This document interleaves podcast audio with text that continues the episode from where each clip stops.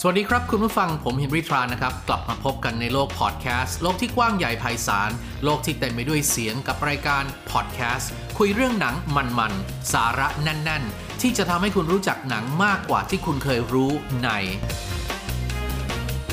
ดูหนังฟัง M Talk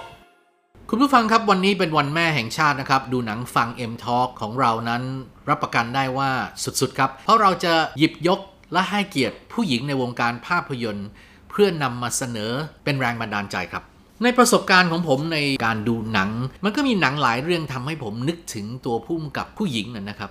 คนที่ผมมีความรู้สึกว่าประทับใจมากที่สุดเนี่ยคงมาจากพุ่มกับแคทรีนบิกโลซึ่งเขาเองนั้นกำกับหนังเรื่อง The Hurt Locker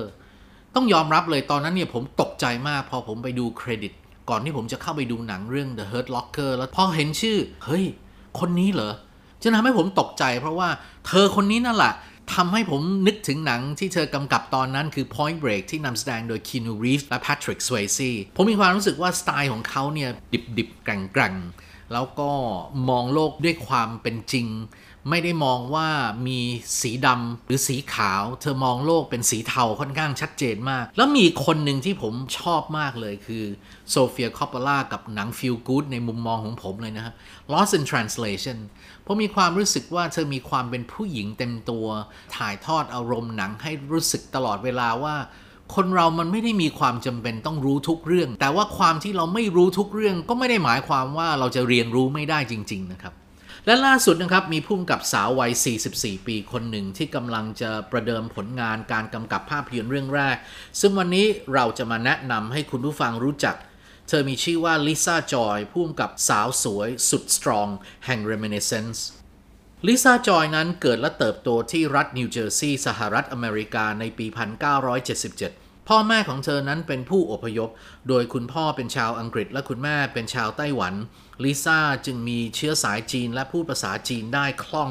เธอสำเร็จการศึกษาจากมหาวิทยาลัยสแตนฟอร์ดและทำงานเป็นที่ปรึกษาบริษัทหนึ่งในลอสแอนเจลิสก่อนที่จะเข้าศึกษาต่อด้านกฎหมายที่ Harvard Law School หลังจากนั้นเธอก็ได้ทำงานด้านกฎหมายในแคลิฟอร์เนีย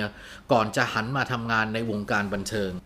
ช่วงที่เธอเรียนเนติบัณฑิตอยู่ ลิซ่าได้ลองส่งตัวอย่างบทซีรีส์เรื่อง Pushing Daisies แนวแฟนตาซี comedy ดราม่าให้ทางช่อง ABC เพื่อพิจารณา ด้วยความช่วยเหลือจากเพื่อนของเธอ ที่ช่วยส่งบทไปให้โปรดิวเซอร์ทำให้ในเวลาต่อมา ลิซ่าก็ได้รับการติดต่อมาให้เขียนบทซีรีส์ทางโทรทัศน์เรื่องนี้ในปี 2007ต่อมาในปี 2011 ลิซ่าได้มีโอกาสเขียนบทซีรีส์แนวดราม่าอาชญากรรมเรื่อง Burn Notice ออกอากาศทางช่อง USA Network ซึ่งทำให้เธอเป็นนักเขียนหญิงเพียงคนเดียวในทีม และซีรีส์เรื่องนี้ยังเปิดโอกาสให้เธอก้าวมาเป็น co-producer อีกด้วย ในปี 2016 เธอได้ร่วมเป็นหนึ่งในทีมผู้สร้างซีรีส์เรื่อง Westworld ออกอากาศทางช่อง HBO ในตำแหน่งโปรดิวเซอร์ที่มี plan ว่าจะสร้างถึง 6 season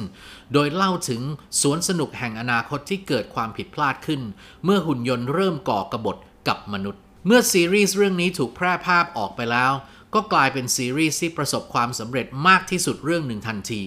ส่งผลให้เธอถูกเสนอชื่อเข้าชิงรางวัล Primetime Emmy Award สาขา Outstanding Drama Series และสาขา Outstanding Writing for a Drama Series ด้านชีวิตคู่ลิซ่าพบรักกับโจนาธานโนแลน ในรอบปฐมทัศน์ภาพยนตร์เรื่อง Memento ในปี 2000 ซึ่งเขาช่วยพี่ชายคริสโตเฟอร์โนแลนเขียนบท และในเวลาต่อมาเธอได้แต่งงานกับโจนาธานและมีลูกสองคน ประกอบด้วยลูกชายหนึ่งคนและลูกสาวหนึ่งคน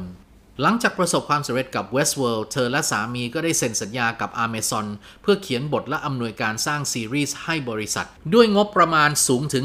150 ล้านเหรียญสหรัฐ ในระยะเวลา 5 ปี ซึ่งก็คือซีรีส์แนวไซไฟเรื่อง The Peripheral ซึ่งเป็นการดัดแปลงมาจากวิดีโอเกม Fallout แนว post apocalyptic หรือเรื่องราวหลังวันสิ้นโลก โดยขณะนี้กำลังเดินหน้าถ่ายทำอยู่ในประเทศอังกฤษและสหรัฐอเมริกา เพื่อให้ทันแพลนฉายในปีหน้า 2022 นี้ดำแสดงโดยโคอีเกรซ มอเรตซ์นักแสดงสาววัยรุ่นผู้แจ้งเกิด จากบทน้องหนู Hit-Girl ในหนังซูเปอร์ฮีโร่ Kick-Ass แต่ก่อนที่เราจะได้ชมผลงานซีรีส์ของลิซ่าจอยเรามาพบกับภาพยนตร์เรื่องแรกของเธอก่อนนะครับ ใน Reminiscence ล้วงอดีตรำลึกเวลา เป็นเรื่องราวของนิค แบนนิสเตอร์ นักสืบสวนแห่งจิตใจ ผู้อาศัยอยู่ชายฝั่งไมอามีที่ต้องออกสำรวจโลกอันหม่นหมองในอดีตเพื่อช่วยเหลือเมย์คนไข้ผู้สูญเสียความทรงจำและชีวิตจมดิ่ง โดยหารู้ไม่ว่านี่จะทำให้ชีวิตของเขาต้องเปลี่ยนไปตลอดกาลจากการสูญเสียและค้นพบธรรมดากลายเป็นความหลงไหลที่อันตราย เมื่อนิกต้องต่อสู้เพื่อตามหาความจริงเกี่ยวกับเมย์อีกทั้งต้องเปิดโปงการสมรู้ร่วมคิด ที่แสนโหดร้าย พร้อมตอบคำถามว่า คุณจะสามารถอดทนมีชีวิตอยู่เพื่อคนที่คุณรักและช่วยเหลือเขาได้นานแค่ไหน ภาพยนตร์เรื่อง Reminiscence นำแสดงโดย Hugh Jackman และ Rebecca Ferguson ซึ่งเป็นการโคจรมาประกบคู่กันอีกครั้งต่อจากภาพยนตร์เรื่อง The Greatest Showman สมทบด้วยนักแสดงชื่อดังอีกมากมาย ไม่ว่าจะเป็น Thandie Newton Cliff Curtis และ Daniel Wu ภาพยนตร์ทุนสร้าง 68 ล้านเหรียญเรื่องนี้ ได้ใช้สถานที่ในเมืองไมอามีและนิวออร์ลีนส์เป็น location หลักในการถ่ายทำ เขียนบทและอำนวยการสร้างโดยลิซ่าจอย โดยมีจอนาธานโนแลนร่วมอำนวยการสร้างด้วยมีเกร็ดภาพยนตร์ที่น่าสนใจนั่นคือจอนาธานเคยร่วมงานกับฮิวจ์แจ็กแมนมาแล้วในหนังมายากลเรื่อง The Prestige ซึ่งกำกับโดยคริสโตเฟอร์โนแลนพี่ชายของเขา โดยตอนนั้นฮิวจ์แจ็กแมนแสดงประกบคู่กับคริสเตียนเบลและจอนาธานเป็นผู้เขียนบทนั่นเอง ซึ่งกว่าที่เรื่อง Reminiscence จะถูกนำมาสร้างได้นี้ คุณผู้ฟังทราบไหมว่าบทภาพยนตร์ที่ลิซ่าเขียน เคยได้รับคัดเลือกให้เป็นบท Blacklist ในปี 2013 ซึ่งเป็นบทหนังดีที่ขึ้นบัญชีดำและยังไม่ถูกนำมาสร้างเป็นภาพยนตร์มาและบัดนี้ใกล้เวลาที่เราจะได้ไปพิสูจน์ผลงานของผู้กำกับหญิงแกร่งคนนี้แล้วนะครับ Reminiscence เป็นเรื่องราวของการใช้จินตนาการของมนุษย์ เพื่อให้รู้ว่าบางครั้งในชีวิตคนเนี่ย ต่อให้เราทำผิดพลาดหรือทำถูกต้อง มันก็จะอยู่ในความรู้สึกก้นบึ้งของจิตใจเรา คนเราเนี่ยจะชนะอะไรก็ได้ ต้องชนะใจเรานะครับแล้วมันเห็นได้ชัดมาก หนังเรื่องนี้ถึงแม้ว่ามันจะมีมุมผสมของ sci-fi thriller ดราม่าก็ตาม แต่ว่าโดยเนื้อหาสาระแล้ว มันถูกห่อหุ้มด้วยคำว่าอดีต เป็นสิ่งที่จะสอนให้เราอย่าทำพลาดหรือก้าวพลาดต่อไปในอนาคต นั่นคือเหตุผลมันถึงได้มีธีมของเรื่องที่พระเอกนั้นสามารถล้วงลึกเข้าไปในอดีตของเรา เพื่อทำความเข้าใจกับมัน เผื่อต้องแก้ไขปัญหาหรือไปค้นหา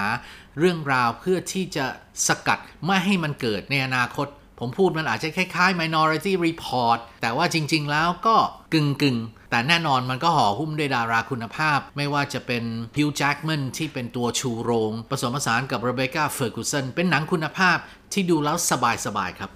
Reminiscence มีกำหนดเข้าฉายในบ้านเราเร็วๆนี้ เป็นไงบ้างครับคุณผู้ฟังครับ กับข้อมูลผู้กำกับและภาพยนตร์ที่ผมนำมาเสนอวันนี้ เราอยากรู้ว่าคุณผู้ฟังนั้นมีความเห็นอย่างไร คอมเมนต์บอกกันได้นะครับ รวมถึงอยากพูดคุยแลกเปลี่ยน หรือมีคำถามก็พิมพ์เข้ามาได้เช่นกันนะครับ และเราจะเลือกนำมาพูดคุยและตอบกลับใน EP ต่อๆไปโปรดติดตามครับ แล้วก็มาถึงช่วงตอบคอมเมนต์จากทางคุณผู้ฟังที่ได้มีการแลกเปลี่ยนความเห็นไว้ที่คลิปพอดแคสต์ทางช่อง YouTube ของ Major Cineplex ครับ ใน EP 36 ที่นำเสนอเรื่อง Jungle Cruise เปิดตำนานต้นไม้วิเศษที่มีอยู่จริงมีคอมเมนต์ที่น่าสนใจดังนี้ครับ คุณ Art Society บอกว่า อยากดูตั้งแต่เมื่อรู้ว่า The Rock แสดงแล้วครับ ผมเหมือนกันครับ ผมเป็นคนชอบแนวประจนภัยสไตล์แบบนี้แหละครับ คือมีสไตล์อินเดียนาโจนส์มีสไตล์ Jumanji เทพนิยายบวกดิสนีย์แล้วบวก The Rock ด้วยครับ คุณสราวุธเกตเวียงบอกว่าถ้าเป็นเอมิลี่บลันต์แสดงไม่ผิดหวังแน่ ใช่ครับ หล่อนเป็นนักแสดงหญิงที่มีคุณภาพคับแก้วจริง ๆ ครับ คุณเอกวัตนันทาพิวัตรบอกว่าชอบจังเลยนะครับ ไม่นึกเลยว่า ต้นไม้นั้นมีเรื่องราวมหัศจรรย์ขนาดนี้ขอบคุณครับ ที่ก็บอกไงครับว่าบางทีเนี่ยแรงบันดาลใจในการทำหนังนั้นมาจากเรื่องจริงนะครับคุณฟังครับตอนนี้สถานการณ์โควิด -19 นั้นยังอยู่ใกล้ตัวเรามาก อยู่รอบตัวเรามาก แล้วข่าวที่เราได้รับทุกๆ วันนั้นอาจจะทำให้เราจิตตก ผมหวังว่าเนื้อหาสาระที่เรานำเสนอในทุกๆ ตอนของ M Talk นะครับ จะสามารถเป็นแรงบันดาลใจทำให้ดึงกำลังใจ และขวัญกำลังใจคุณกลับมานะครับ จิตตกได้แต่อย่าท้อแท้อย่าท้อถอยชีวิตย่อมมีความหวัง อย่ากาดตกนะครับ เราช่วยกันรักษาคนที่เรารักไว้ให้ปลอดภัย รวมถึงตัวเราเองด้วย